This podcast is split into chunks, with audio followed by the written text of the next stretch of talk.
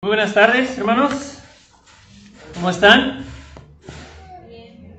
Bien, espero que no demasiado cansados ustedes, especialmente los jóvenes, después de, de regresar a clases esta semana. Eh, pues sí, como dijo el hermano, vamos a continuar aquí en Primera de Pedro, la carta que iniciamos eh, la semana pasada. Eh, como ven, pueden ir buscando el primer capítulo de, esta carta de Primera de Pedro. vivimos en un mundo que está buscando constantemente esperanza. Buscando esperanza. Si tú haces una una búsqueda en, Google Tendencias, puedes darme eh, un clic ahí. Google Tendencias es una, página que, maneja Google que te da números, eh, estadísticas acerca de las búsquedas relacionadas a una palabra en específico. Si tú haces una búsqueda de la palabra esperanza para el año 2021 en México, esto aquí es precisamente lo que vas a encontrar, ¿no? Eh, sobre la palabra eh, esperanza. Y ves que va más o menos igual todo el año, unos picos y, bajas hasta finales del año. Dale otro clic ahí. Y lo que vemos al final del año, los últimos cuatro días de 2021, que sube de manera dramática las búsquedas relacionadas a la palabra esperanza. Interesante, ¿no? Los últimos cuatro días del año sube eh, al doble de lo que más o menos llevaba por el, todo el año. Pues, ¿qué nos dice esto? Nos dice algo, seguramente. Nos dice que muchos están buscando, pensando en, una esperanza para sus vidas en el año nuevo, en el año 2022, ¿verdad? Eh, las personas están buscando esperanza. Quizás eh, si yo fuera uno de ellos que, que me metiera a buscar, estaría, hay esperanza para salir de esta pandemia, ¿no? Porque ya llevamos, ya estamos en el tercer año. Pero muchos están buscando esperanza. Bueno, en el pasaje de hoy, Pedro nos va a hablar de una esperanza viva, una esperanza viva, una esperanza eh, con una naturaleza diferente, una naturaleza mejor, una esperanza viva. Y, y las personas a quienes Pedro escribía, ellos necesitaban esperanza. Se refiere a ellos, como vimos la semana pasada en versículo 2, como expatriados o, extranjeros, es otra manera de, traducir la palabra. Y están sufriendo, sabemos, eh, en esta carta. Están viviendo en un mundo en que por seguir a Jesús ya se sienten, ya son tratados como extranjeros y, están sufriendo. Y pues nosotros también necesitamos esperanza. Constantemente necesitamos eh, ser recordados de la esperanza que nosotros tenemos en Cristo. Y de, eso nos va a hablar esos versículos de, de 3 a, 5. Así que vamos a dar lectura, orar y entrar en la, la exposición de esos versículos. ¿Ya están ahí? Primera de Pedro, capítulo 1, versículo 3. Dice, bendito sea el Dios y Padre de nuestro Señor Jesucristo, quien según su gran misericordia nos ha hecho nacer de nuevo a una esperanza viva mediante la resurrección de Jesucristo de entre los muertos, para obtener una herencia incorruptible, inmaculada, que no se marchitará, reservada en los cielos para ustedes. Mediante la fe, ustedes son protegidos por el poder de Dios para la salvación que está preparada para ser revelada en el último tiempo, en lo cual ustedes, perdón, ya me pasé, vamos a, pararnos ahí en versículo 5, 6 espera todavía para, para la próxima semana. Vamos a orar y entrar en, la, el estudio de esos versículos. Padre, muchas gracias te damos en esta mañana por permitirnos estar aquí eh, reunidos, Padre. Eh, oro, Señor, por los que no pudieron llegar ahí, eh, aquí hoy debido a enfermedades y, situaciones que están pasando. Oro por ellos, Señor, ahí en sus casas y pido que, que si están viendo que la palabra de Dios pueda ser de bendición a ellos en, esta mañana también. Eh, damos gracias, Señor, por esta carta. Gracias por Pedro, tu, tu, siervo, que, quien escribió estas palabras, Señor. Y bendícenos en el día de hoy a través del estudio y predicación de ellas. Abre nuestros ojos y corazones para recibir y aplicar sus verdades a nuestras vidas. En tu nombre Jesús oramos. Amén. Amén. Eh, vamos a dar otro clic ahí y vamos a ver hay, que hay esperanza para extranjeros. Eh, en primer lugar, darle otro clic. Tres, tres puntos que vamos a ver. El primero, hay esperanza para extranjeros porque tenemos una gran salvación. Versículo 3. Hay esperanza para extranjeros porque tenemos una gran salvación. Versículo 3 empieza con una expresión de, adoración. Eh, versículo 3, Pedro dice, bendito, bendito sea Dios. Eh, eh, en el original, si lo lees, es como si Pedro casi se explotara en, un, en esta expresión de, de alabanza. Bendito sea Dios. Como si su equipo favorito acaba de anotar un gol y, se lanza del sofá. ¡Sí! Bendito sea Dios. Pedro está emocionado y, se le desborda en, ese saludo, en esa introducción al versículo 3. Eh, y yo espero, hermanos, que hoy Dios abre nuestros ojos y, y trabaje en nuestros corazones para ver lo que Pedro veía que le hizo explotar bendiciéndole a Dios. Yo, yo pido que podamos verlo, pido que podamos sentir lo que Pedro sentía. Alabado sea Dios. Es una expresión de, de adoración, de alabanza, de bendición al Dios Trino.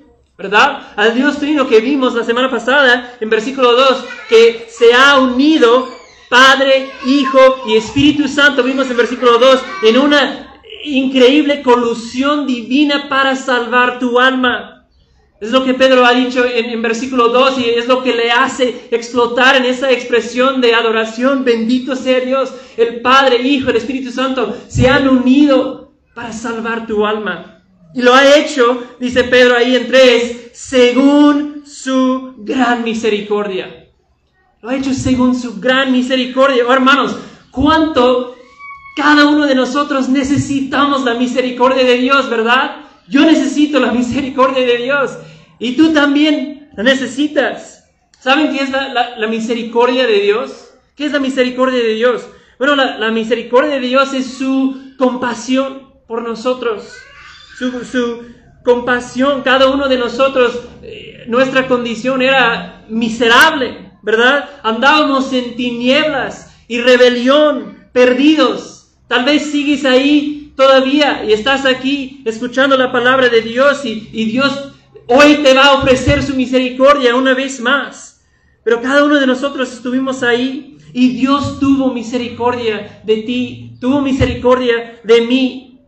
Y esa palabra que Pedro usa ahí, quien según su gran misericordia, esa palabra según, eh, quiere decir de acuerdo con o en proporción a.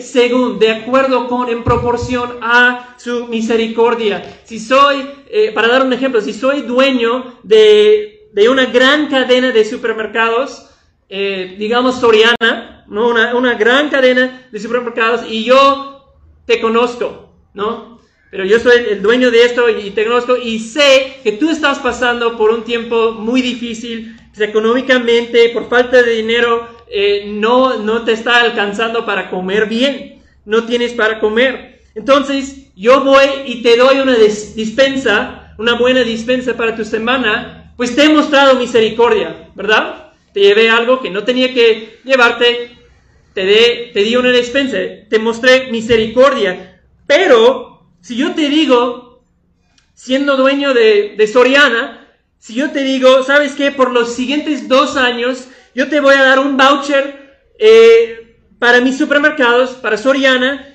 que vale mil pesos. Cada semana te voy a dar mil pesos para, para mi tienda, para que tú llegues y tú tengas toda la comida que tú necesites. Ahora te he dado en proporción a quién soy, en proporción a la cantidad de comida y dinero que yo tengo. Y hermanos, Dios nos ha dado misericordia en proporción a su gran misericordia. De esta manera nos dio gran misericordia, ¿verdad? Recuerden la, historia del, buen samaritano, eh, ahí en Lucas 10, cuando el, hombre samaritano, eh, pues un, un hombre no dice de quién era, pero eh, un hombre andaba eh, en el camino, probablemente un judío, porque ese es el contexto en que Jesús hablaba, eh, andaba en el camino y encontró a un hombre que, había caído en manos de, ladrones.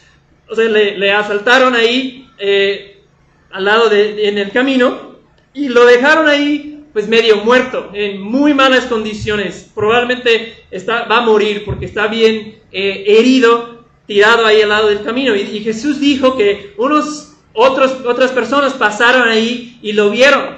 Primero pasó un sacerdote, luego una levita, pero ellos pues pasaron al otro lado del camino, rodearon por mucho su, su, cuerpo ahí tirado, ni querían tocarlo, ni querían ayudarlo en nada. Pero luego dice Jesús que vino un samaritano, un samaritano que pues ellos son los enemigos de los judíos, no se llevan para nada de ellos y la Biblia dice que él tuvo compasión de, ese hombre tirado ahí, él estuvo conmovido al ver la condición miserable y, deplorable de ese hombre eh, herido ahí al lado del camino y lo, ayudó, lo subió a su burro, lo lleva al pueblo, paga su hospedaje, paga su comida, para que le cuiden ahí mientras se recupere ese hombre. Y, Jesús dice que ese samaritano le mostró misericordia. Y eso es exactamente lo que Jesús ha hecho por nosotros, ¿verdad? Nos ha mostrado misericordia. Eh, Jesús nos encontró en, una condición terrible, muertos en, nuestros delitos y pecados, espiritualmente desamparados, incapacitados. No teníamos esperanza. O sí, tú, tuviste pues vida física, ¿verdad? Tuviste vida física, pero espiritualmente cada uno de nosotros estábamos muertos en nuestros pecados. Esa es nuestra condición natural, sin esperanza. Entonces, ¿cómo, cómo era que Dios tuvo misericordia de nosotros? ¿Cómo nos sacó de esa condición? Bueno, versículo de, de 3, Pedro dice que Él nos hizo renacer. Dios nos hizo renacer. Hermanos, en su misericordia Dios nos dio vida, nos hizo renacer. Estábamos muertos, no podíamos hacer nada para ayudarnos a nosotros mismos. Necesitábamos urgentemente que alguien tenga misericordia de nosotros. Necesitábamos que alguien actúe en nuestro favor porque no podíamos hacer nada por nosotros mismos. ¿Has nacido de nuevo? ¿Te ha sucedido una transformación llevado a cabo por el poder de, Dios? Eh, Jesús habló, ¿se acuerdan? En, el Evangelio de Juan se registra con Nicodemo, ¿verdad? Ese hombre eh, maestro en, Israel, muy respetado eh, como maestro de la ley, y, y habló a Nicodemo de su necesidad, de ese hombre tan respetado, de, su necesidad de un nacimiento desde arriba, le dice Jesús a Nicodemo. Bueno, Nicodemo pensaba que era un buen hombre, ¿verdad? Yo soy el gran Nicodemo, el, maestro en Israel. Todos me ven y me respetan, me honran. Pensaba que no le faltaba nada, Nicodemo. Pero Jesús podía ver su corazón. Jesús veía que tras todo ese eh, fachada de, conocimiento y sabiduría acerca de la ley de Dios que todavía necesitaba un nacimiento nuevo, necesitaba una transformación de su corazón. Y, este nacimiento, esa transformación, e, es un, es un milagro. El nacimiento nuevo es un milagro porque nadie, ¿verdad? Eh, es cierto, ¿verdad? Que nadie decide por sí mismo nacer, ¿no? No es que un día te despertaste en el vientre de, tu mamá y dijiste, ¿sabes qué? Hoy sería un buen día para nacer. Vámonos. Nos lanzamos de aquí al mundo real. Voy a nacer hoy. No, no sucede. Es, nacer es algo que te sucede a ti. No es algo que tú haces. Algo que te sucede. Dios nos hizo renacer. Juan 1 dice, eh, primera de Juan, perdón, dice que los hijos de Dios no nacieron de sangre, ni de la voluntad de la carne, ni de la voluntad del hombre, sino de Dios. Nacer de nuevo es algo que proviene de Dios. Dios tuvo misericordia de ti y de mí y nos hizo nacer de nuevo. Dios abrió nuestros ojos espirituales para ver eh, lo que no podíamos ver. Dios tuvo misericordia de nosotros. Y sí, eh, Dios usa medios para llevar a cabo ese, ese nacimiento. No es que eh, una persona en medio del desierto que no ha huido de Jesús de repente nazca de nuevo. No, sucede por medio de la predicación de la palabra. Si miras abajo en versículo 23, en primera de Pedro aquí, eh, Pedro va a decirles que ustedes han nacido de nuevo, ¿cómo? Por la palabra de Dios. Sucede por medio de la predicación de la palabra de Dios. Entonces, si eres cristiano aquí, eh, en esta mañana, la predicación de la palabra de Dios, del Evangelio, es lo que Dios usó para producir fe dentro de ti, para darte nueva vida. ¿No? Usó la predicación de la palabra de Dios. Alguien compartió contigo el Evangelio. Y es por eso que nosotros predicamos la palabra. Aquí predicamos la palabra en nuestros trabajos, en la escuela, porque Dios obra a través de la predicación de su palabra, su Evangelio.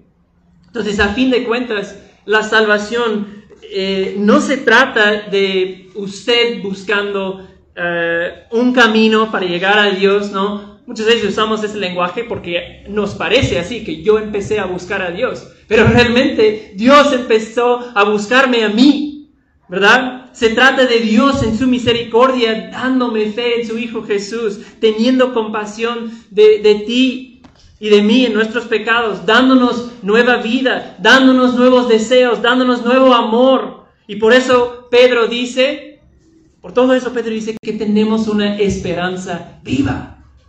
Porque Dios nos ha hecho nacer de nuevo, tenemos una esperanza viva. Y las personas, como ya dije, que leyeron eh, esta carta por primera vez, ellos necesitaban esta palabra.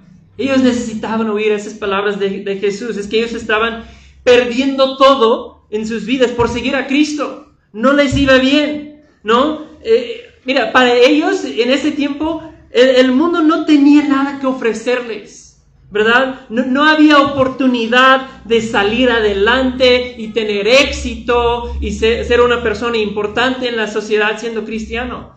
Probablemente ni siquiera podrías estudiar en la universidad en ese tiempo siendo cristiano. Ellos no tenían eh, esperanza en este mundo, ¿verdad? Como seguidores de Jesús. Ellos sufrían el rechazo completo de la sociedad en que vivían. Entonces, huir de una esperanza viva, no de este mundo, les llenaba de alegría, les llenaba de esperanza. Pero la diferencia para nosotros es que hoy enfrentamos una realidad distinta, ¿cierto? No es, la misma realidad que ellos enfrentaban. Para nosotros es relativamente fácil encontrar esperanza en las cosas de este mundo, ¿verdad? Eh, yo podemos estudiar, podemos hasta entrar en la política, hay oportunidades para nosotros, tenemos la libertad eh, religiosa, sí nos afecta, pero hay oportunidades. Ah, eh, no es tan difícil para nosotros encontrar esperanza en las cosas aquí.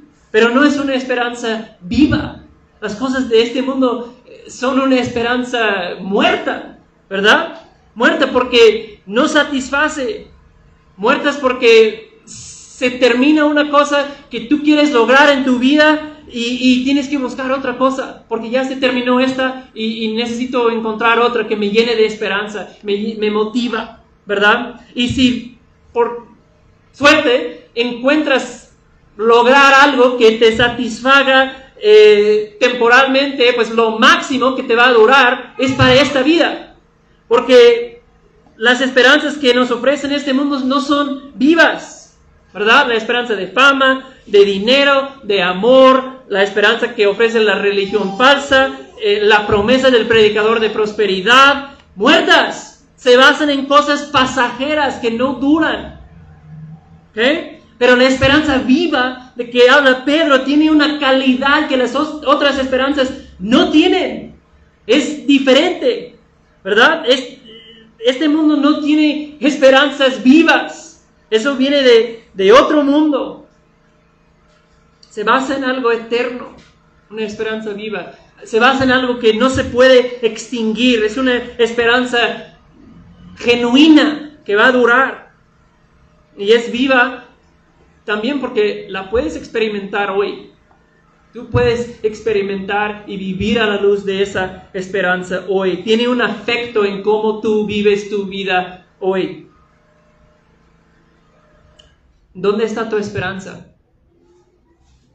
¿Dónde está tu esperanza? Si estás aquí y pues las cosas en que has basado tu esperanza, las cosas en que has buscado esperanza, pues se están derrumbando en tu vida o no están resultando como esperabas eh, o quizás hoy entiendes y ves que, que, son falsas, que son insuficientes. Yo espero que, que veas que la verdadera esperanza viva se encuentra en Jesús y solamente en Él. Solo se encuentra ahí. Eso es lo que Pedro les estaba diciendo a ellos. Jesús en su resurrección, Él triunfó sobre la muerte. Por eso su vida de Jesús es eterna. Entonces así, mientras Jesús vive, yo tengo esperanza, porque su vida es eterna. Y si yo, mi vida está vinculada a Jesús, yo también tengo una esperanza eterna, que no se basa en las cosas de este mundo, que no se puede acabar. En Él tienes una esperanza viva, que no le va a decepcionar, no te va a acabar. No se basa en, tus sentimientos, no se basa en lo que tú estás pasando en tu vida. Ahora está basada en las promesas de Dios y en la salvación que Él ha cumplido a través de Jesús. Entonces, eh, mira, si, hoy te sientes como abrumado por situaciones en, tu vida, o si tal vez volteas a ver tu vida y, no ves mucho que te dé esperanza, ¿no? Es como, bueno, aquí estoy no sé, todo no me ha resultado como esperaba, no veo mucho que me dé esperanza. Quizás eh, te sientes cansado de seguir a Jesús. ¿Has estado ahí? Yo sí. Ah, ya, no sé, como que me da, no me llena como me esperaba. Me siento cansado, no, no veo dónde, bien por dónde voy. Recuerda este versículo, recuerda esa esperanza viva de que habla Pedro, que Dios en su misericordia, en su gran misericordia, según su gran misericordia, te dio vida cuando tú estabas muerto en tus delitos y pecados. Te dio vida, te perdonó tus pecados, te salvó. Por eso Dios siempre está contigo. Y, y recuerda también, y eso ayuda, que nuestra mayor esperanza no viene de esta vida. La esperanza no viene de esta vida. Deja de buscarla aquí y ahora en esta vida. No viene aquí. No la vas a encontrar aquí. ¿No? Entonces, podemos ver es que esta esperanza no solamente mira hacia atrás, como hemos visto, hemos mirado hacia atrás a la salvación que Dios cumplió para nosotros. No se basa solamente en lo que Cristo hizo, y, no solo se basa en cómo esto afecta mi hoy, sino que también mira hacia el futuro. Y, y esa esperanza se alimenta de lo que está por venir. Vamos a dar otro clic. Hay esperanza para extranjeros porque tenemos también una gran herencia. Tenemos una gran herencia. Ven al versículo 4. Versículo 4. Nos habla de, de una herencia futura.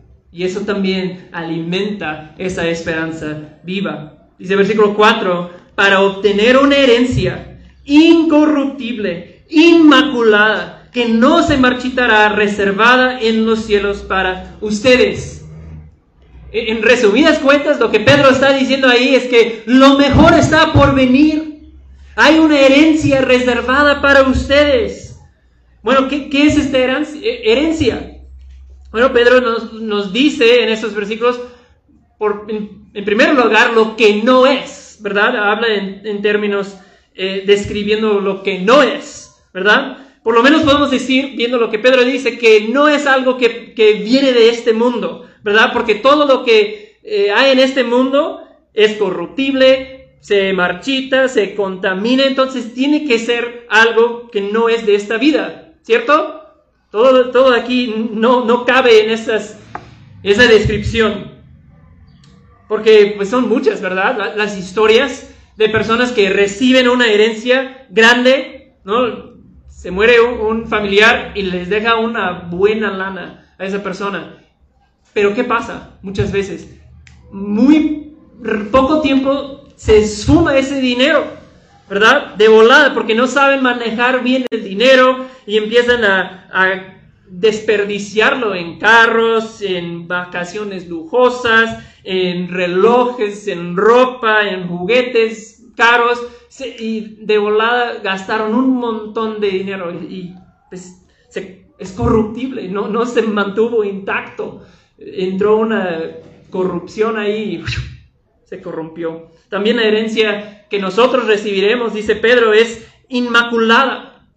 O sea, será un lugar, ese, esa herencia, un lugar sin pecado, un lugar sin esa mancha, no, no profanado por la presencia del pecado. Todo el, mal, toda la tristeza, todo el sufrimiento que el pecado ha acarreado a tu vida, no va a estar allí. Es un lugar eh, inmaculado. Increíble. Aquí se marchita todo, ¿verdad? Se marchita todo. Tú compras un par de zapatos nuevos y ¡uh! son bonitos, blancos y brillan y sales a la calle y estás así porque traes nuevos zapatos brillantes. Pero ¿qué pasa? Pues los usas un par de veces y ya se empiezan a ensuciar, ya pierden ese brillo que, que tenían al inicio. Eh, van rápidamente perdiendo lo llamativo y lo atractivo que tenían. Todo, todo se marchita. Eh, hubiera tomado una foto de, de, yo y mi esposa con las rosas que le di el día que le pedí matrimonio.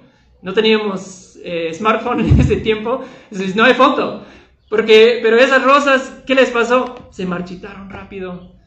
Ya no pudimos conservarlos porque pues, se echaron a perder. Así son las cosas de, de este mundo que las cosas de este mundo que no tienen valor eterno eh, perecen, se echan a perder, empiezan a deteriorarse, te lo pueden quitar, ¿verdad? Dios le dijo al pueblo de Israel en el Antiguo Testamento que ellos iban a recibir una tierra como herencia, ¿no? Un, país entero Dios les dio a, su pueblo, una herencia grande, en un, lugar eh, muy, muy eh, productivo, muy buena tierra que ellos recibieron. Pero si saben, si conocen la historia, a final de cuentas, ¿qué pasa con esa herencia? Pues se pierde. Ellos lo perdieron por su, desobediencia. Vinieron otros, se lo quitaron y ellos perdieron su herencia. Pero esta herencia de que Pedro habla aquí es una herencia de salvación final, en un lugar mejor de lo que tú puedas soñar. La gente a, a que escribió Pedro, recuerden, ellos están en tiempos de prueba, están pasando mal. Entonces Pedro se refiere a ellos, como ya mencioné, y por lo tanto a nosotros como extranjeros. En capítulo 2, eh, que vamos a ver, dirá Pedro que también somos peregrinos en este mundo, ¿no? Y, y esto nos recuerda, hermanos, la futilidad de vivir con la meta de acumular aquí. Es algo inútil. Vamos, vamos de paso. Este mundo no es nuestro hogar. Somos extranjeros, peregrinos en este mundo. Eh, las cosas que podemos acumular aquí no van a durar. No, no, es, no está mal tener cosas, pero tener como meta eh, casas y, dinero y cosas aquí en este mundo es, es algo inútil, algo no vale la pena. Vamos de paso a una herencia mucho mejor. Bueno, no, no sabemos exactamente cómo será esa herencia, cómo será eh, el cielo y la presencia de Dios ahí, pero la Biblia dice ¿no? que, vamos a andar en una tierra nueva, vamos a respirar aire de, cielos nuevos, dice la Biblia, allá no seremos extranjeros, ¿verdad? Eh, estaremos en casa, allá, en la presencia del Señor, y será glorioso, más glorioso de, de lo que tú y yo podemos imaginar. Y, lo que es increíble que Pedro dice aquí en versículo 4 y dice que está reservada para ustedes. Esa herencia está reservada para ti. Si, si tú has confiado en Cristo, tienes una herencia reservada. Dios ya lo apartó para ti. Es reservada. ¿Alguna vez has visto eh, por ahí un anuncio en Facebook y dices, oh, yo quiero comprar esa cosa, está a muy buen precio? Y tú agarras el teléfono y, marcas y dices, oye, ¿todavía lo tienes? Sí, y sales corriendo ahí con el dinero en el bolsillo para comprar esa cosa y llegas y te dices, no, alguien más llegó y ya lo vendimos. Y dices, no, pero yo pensé que lo apartaste para mí. Ya estaba reservado para mí, pero alguien te ganó. Pero no será así. Este, esta herencia está reservada para ti. Dios ya lo prometió, ¿verdad? No se puede perder. Así que te pregunto, ¿tienes una herencia reservada en los cielos, en, en la eternidad futura? ¿Tienes tu herencia reservada? Si estás en Cristo, la tienes. Si estás confiando en Él, la tienes. Si no, pues no. No tienes una reservada para ti.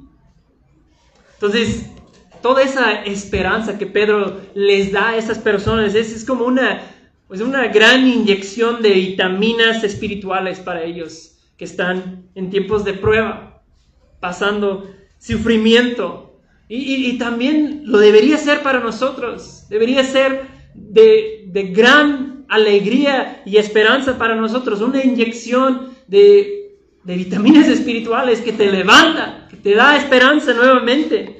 ¿No? Porque cuando sabemos estas cosas, pase lo que pase, venga lo que venga, yo puedo saber que me espera una herencia, una eternidad gloriosa. ¿Sí? Y, y yo sé, o sea, yo empezar a pensar en, un futuro, en una herencia futura, a veces es difícil, ¿no? No, no sé cómo dimensionar lo que me espera. No es algo que nosotros conocemos, ¿sí? A veces se nos hace difícil conectar y sacar esperanza de, esa eh, herencia futura, porque no es algo que, conocemos, ¿no? Si hay un puesto de helados que son pues yo sé que esos, helados son riquísimos, son los mejores de la ciudad. Eh, aunque sea un día, un día muy caluroso, estoy dispuesto a hacer fila bajo el sol fuerte, abrasador. ¿Por qué? Porque sé que al final de la fila me espera algo delicioso, algo refrescante, ¿no? Y al momento de, saborear ese helado que he comprado después de, estar en la fila, yo, yo voy a decir, pues la gloria de lo que estoy experimentando en mi boca, refrescando mi cuerpo, supera por mucho el sufrimiento de la fila, ¿verdad? Porque conozco lo que me, espera. Y, tal vez, tal vez, mira, tal vez estás en la vida ahora y, estás como en la fila de la vida cristiana, ¿verdad? Esperando. Y está difícil, porque tú no ves bien dónde, dónde termina todo. No puedes dimensionar lo que te espera. Las promesas de una herencia futura parecen muy lejos. No, no, no conozco bien lo que me espera, aunque me hablan de, de ello, pues no sé. Y, estás ahora tentado de salirte de la fila e ir en busca de otra cosa. Ir buscando otra cosa que pues te da una alegría inmediata, satisfacción inmediata. Eh, tal vez estás ahí tentado de salirte de la fila y buscar otra cosa. Pero yo te puedo asegurar que lo que vas a encontrar ahí es de esas esperanzas muertas que ya hablé. De esas esperanzas que, que se corrompen, se marchitan, no duran. Es lo único que vas a encontrar ahí. Entonces, que Dios nos ayude, hermanos, a aferrarnos a la esperanza de una herencia que Él ha reservado para nosotros y, que nos dé la fe para creer que será mejor de lo que podemos imaginar. Bueno, la buena noticia es que Pedro no ha terminado todavía. Nos da todavía más motivos para esperanza. Dame otro clic ahí. Eh, hay esperanza para nosotros como extranjeros en este mundo, porque somos protegidos por Dios. Versículo 5, somos protegidos por Dios.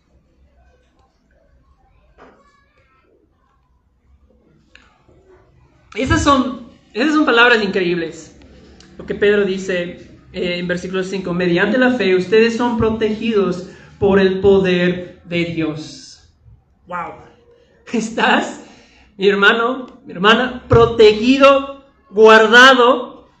E, ese es un término militar, ¿verdad? Que, tiene que ver como con rodear un ejército, rodear una ciudad con un ejército para protegerlo. Eso es lo que Pedro está diciendo, que estás protegido de esa manera por el poder de Dios.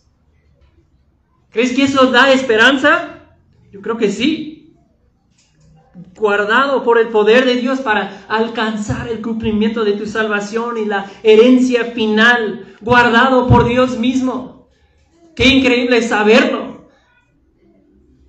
Especialmente si yo, soy la persona en esa fila que estoy sentado sintiendo tentación de salirme y no sé si aguanto la presión de llegar a la meta final, de llegar a la herencia. Pues Pedro te está diciendo que si eres hijo de Dios, el poder de Dios mismo te está protegiendo ahí. Eso es algo increíble. Tu dinero, si lo pones en, un banco en México, eh, según está protegido por el Instituto para la Protección del Ahorro Bancario, me dicen, ¿no? Es como un seguro para, tu dinerito, para que si el Estado falle o el banco falle o pase algo, te aseguran eh, tu dinero. Pero, pues quién sabe, ¿no? Podría funcionar, podría no funcionar. Pero tu alma y tu herencia final está guardada por Dios mismo. Es lo que Pedro está diciendo. El Dios del universo te está protegiendo para que alcances la meta final. Filipenses 1.6 Pablo lo dice de esta forma, estoy convencido precisamente de esto, que el que comenzó en ustedes la buena obra, ¿qué va a hacer? ¿La va a dejar a medias? No, la va a perfeccionar hasta el día de Cristo Jesús. La va a perfeccionar. Judas 24, eso es increíble. Dice que Dios es poderoso para guardarnos sin caída. Dios no va a permitir que, que caigas de manera definitiva para que pierdas tu salvación, para que pierdas tu herencia. Dios es poderoso para guardarte sin caída y presentarlo sin mancha delante de su gloria con gran alegría. Así dice Judas. Hermanos, hay esperanza porque Dios nos protege y nos preserva. No, es como si es como si tú tuvieras un guardaespaldas personal para tu alma. Eso me da esperanza. Eso me da alegría el día de hoy saberlo. Bueno, ¿cómo es que nos protege Dios? ¿Qué medio usa Dios para protegerme? Bueno, Pedro dice que nos guarda por el poder de Dios, versículo 5, mediante la fe. La fe es eh, el medio que Dios usa para proteger tu fe. Bueno, ¿qué tipo de fe es esta que Dios usa para protegerme? Bueno, es la misma fe que Dios te dio para salvarte, ¿no? La, fe, dice Efesios, es un regalo de Dios, ¿no? Efesios 2.8 dice, por gracia ustedes han sido salvos mediante la fe, y esto no procede de ustedes, sino que es regalo de Dios. No es algo que yo puedo generar dentro de mí mismo, es algo que Dios me da, es un, un regalo, la fe. Y, esta fe que Dios nos da, lo que hace es habilitarnos nos da eh, ojos espirituales para ver la salvación, para ver Cristo y su obra y, la herencia que Dios ha provisto para nosotros, nos da la habilidad de ver todo esto y, y de creerlo, ¿verdad? De decir, sí, yo lo creo, sí, yo lo veo, Sigue creyendo esa fe también porque proviene de Dios. La fe que proviene de Dios es una fe duradera. Permanece. ¿No? Y, eso es muy importante que, te digo esto. Eh, porque a veces yo me siento, y eh, seguramente tú te sientes también, que tu fe se debilita, ¿no? Mi fe está por los suelos ahora. No sé si, si tengo la fe de creer a Dios por esta cosa, no sé si tengo la fe de Dios para creer que Dios me va a proveer. ¿Verdad? A veces nuestra fe se debilita. Pero miren, eso es lo importante. No es la cantidad ni la fuerza de tu fe. No es la cantidad de fe que tienes, no es la fuerza de la fe que tienes, es el objeto de tu fe que te salva, es el objeto de tu fe que te protege para la salvación final. ¿Cuál es el único objeto correcto de nuestra fe? Jesucristo. Jesucristo. Fe en el único Salvador, Jesús. Así que, eh, pues resumiendo lo que hemos visto, Dios está protegiendo mi alma a través de una fe que Él me dio. ¿Ves lo que está diciendo Pedro? Dios me hizo nacer de nuevo. Eh, Dios está protegiendo mi alma a través de una fe que, que Él me dio. O sea, no cabe duda que todo viene de Dios y por lo tanto toda la gloria es para, Dios. Él es quien eh, lleva toda la gloria para nuestra salvación. Ahora, eh, hasta ahora, pues lo que hemos dicho es que como extranjeros, ¿verdad? espiritualmente hablando, en este mundo, pues tenemos una, esperanza viva, ¿no? Porque Dios nos ha hecho nacer de nuevo, tenemos una herencia y que Dios por su poder, mediante la fe, nos está protegiendo para que alcancemos esta herencia, la salvación final. ¿Y cómo es posible todo esto? ¿Cómo podemos estar asegurados que todo esto es cierto? Bueno, eh, no sé si notaron, pero pasamos por alto una frase en versículo 3. Regresen a versículo 3. Pedro dice en versículo 3, mediante la resurrección de Jesucristo de los muertos. Hay una esperanza viva. ¿Por qué? ¿Cómo? Mediante la resurrección de Jesucristo de entre los muertos. Hermanos, si Jesús no vive hoy, si Jesús no resucitó de, la, de de esa tumba todo lo que Jesús dijo, todo lo que Jesús hizo en su vida, no tiene significado alguno. No tiene significado alguno. No tendríamos ninguna esperanza, como dice Pablo en 1 Corintios. Si Cristo no ha resucitado, nuestra predicación, eh, bueno, por lo menos eh, le da buenas esperanzas a la gente, le da buenas directrices para su vida. No, Pablo dice, si Cristo no resucitó de los muertos, nuestra predicación no sirve para nada. Si Cristo no resucitó, estamos perdiendo el tiempo por completo aquí. Dice, como tampoco la fe de ustedes. Tu fe no sirve para nada si Cristo no resucitó de los muertos. Entonces, la resurrección es central para la fe cristiana, es de mucha importancia, porque sin la resurrección si eso no ocurrió, pues eso podría haber sido cualquier hombre con bonitas ideas, con promesas de, poder salvar y, y, liberar, pero si no resucitó, pues todo lo que dijo no es más que un invento, porque no pudo cumplir con su palabra. ¿Cómo podemos confiar que, que todo lo que decía era verdad? Porque no resucitó como prometía. No es más que un invento. Y, y recuerden, ¿Quién escribe esta carta? Pedro, ¿verdad? Pedro estuvo ahí cuando Jesús murió en, la noche de su juicio, cuando fue arrestado en la crucifixión. Pedro lo vio todo. Y, yo, pues, quiero, pienso que en el momento cuando le clavaron a Jesús a esa cruz, Pedro dijo, y pateó el suelo y dijo, pues, sabía algo me, llamaba la atención de ese hombre, pero mire lo que está pasando. Está muriendo como todos los demás. Qué pérdida de tiempo. Hubiera estado pescando esos tres años, pero pues estaba siguiendo ese, ese hombre, pero mira, está muriendo. Todo, lo que yo pensaba de él, pues se estaba derrumbando en ese momento para Pedro. Pero hermanos, Jesucristo no se quedó muerto. Él resucitó y así, por medio de la resurrección de Jesucristo, Él confirmó ser verdaderamente quien decía ser. Todo lo que Él dijo se tiene que tomar como verdad porque Él resucitó de los muertos. Cumplió cada palabra que Él dijo.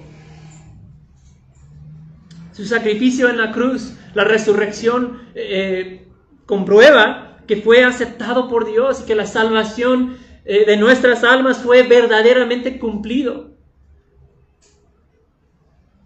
Pedro nos está diciendo entonces que a causa de, de la resurrección, a causa de que tenemos la certeza de que Jesús resucitó de los muertos, eh, que Cristo vive. Y por ende nosotros podemos nacer de nuevo, podemos tener nueva vida, una esperanza viva. Jesús dijo en Juan 14, 19, porque yo vivo, ustedes también vivirán. Si Jesucristo no resucitó, si Él no vive hoy, no hay esperanza. Pero Pedro les está diciendo, Jesús vive, él resucitó de los muertos. Yo lo vi. Por eso hay una esperanza viva mientras tu vida está vinculada a la de Cristo. Y en la resurrección Jesús triunfó sobre la muerte. Él triunfó sobre el enemigo que ha vencido a todos los hombres. Jesús venció la muerte y eso nos recuerda y, nos dice que podemos tener confianza que Él es un Salvador poderoso. La muerte no lo pudo retener. ¿no? Eres un Salvador poderoso que nos va a guardar, nos va, va a preservar nuestras almas hasta que recibamos esa salvación completa. Y Pedro eh, está diciendo a sus lectores y eh, a nosotros también, que aunque, aunque quizás ahora eh, estén experimentando sufrimiento, están pasando por pruebas, estás desanimado en tu, caminar cristiano, aunque todo eso esté pasando en tu vida, estás viviendo, te sientes como extranjero en este mundo, como que no, no encuentro dónde puedo caber aquí. No, me siento raro siguiendo a Cristo en la escuela, en el trabajo. No soy como los demás en cierto sentido. Pedro nos está diciendo, aunque el, mundo en que viven se opone a, su fe, a sus vidas, hay gran esperanza. Hay gran esperanza porque vamos hacia un futuro en que seremos ciudadanos del, reino de Dios, de esa herencia futura, el reino perfecto y eterno de Dios. Ahí seremos ciudadanos, ahí perteneceremos, ¿no? Y todo eso es posible porque Cristo resucitó, porque Cristo está vivo hoy, por eso tenemos una esperanza viva. Así que si tú estás aquí el día de hoy, no has puesto tu fe en ese Jesús, que nos da esa gran esperanza, hoy lo puedes hacer. Hoy puedes confiar en Jesús. Hoy puedes salir de, esas paredes, de ese edificio, con esa esperanza viva. Hoy puedes tener esa esperanza. Clámele a Jesús. Pídele a Jesús que tenga misericordia de tu alma ha provisto salvación según su gran misericordia. Pídele, Señor, tenga misericordia de mi alma, de mi alma. Pídele que, te dé la fe para creer en Él. Hoy lo puedes hacer. Y termino con, una advertencia. Una advertencia.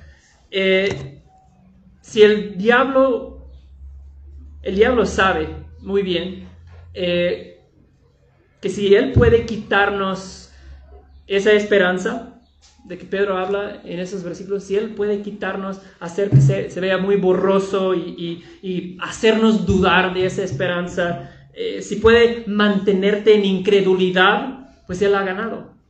El diablo sabe esto, ¿verdad? En el Antiguo Testamento, el, pueblo que andaba en el desierto, Hebreos dice que ellos, una, toda una generación, millones de personas, no pudieron recibir su herencia por su incredulidad, a causa de su incredulidad. Así que para nosotros, hermanos, este pasaje es como, es un llamado para todos nosotros a reafirmar nuestra fe, a continuar la vida de fe, a no salirnos de, de la fila en busca de otra cosa, a seguir corriendo, ¿verdad? Hacer esto sabiendo al mismo tiempo lo que dice Pedro aquí, que estamos siendo protegidos por el poder de Dios. Estamos siendo protegidos Nuestra fe está protegida por el poder de Dios. Qué gran esperanza, qué esperanza tan poderosa, ¿verdad? Para, para cristianos, para extranjeros en un mundo hostil. Amén. Vamos a orar. Padre, muchas gracias por tu palabra. Señor, yo pido que, que selles las verdades que hemos aprendido el día de hoy en nuestros corazones. Si alguien ha recibido esperanza, Señor, pido que pueda llevar esa esperanza y ese ánimo toda la semana y más allá. Si alguien aquí eh, ha sido convencido de su necesidad de Jesús, Señor, yo pido que, que obres en el corazón de esa persona, que abres ojos para que pueda ver, que, que los mueves a clamarte a ti por misericordia, para que tú les salves y que puedan empezar esa vida de fe, nacer de nuevo a una esperanza viva. Te damos gracias Jesús, es en tu nombre que oramos. Amén.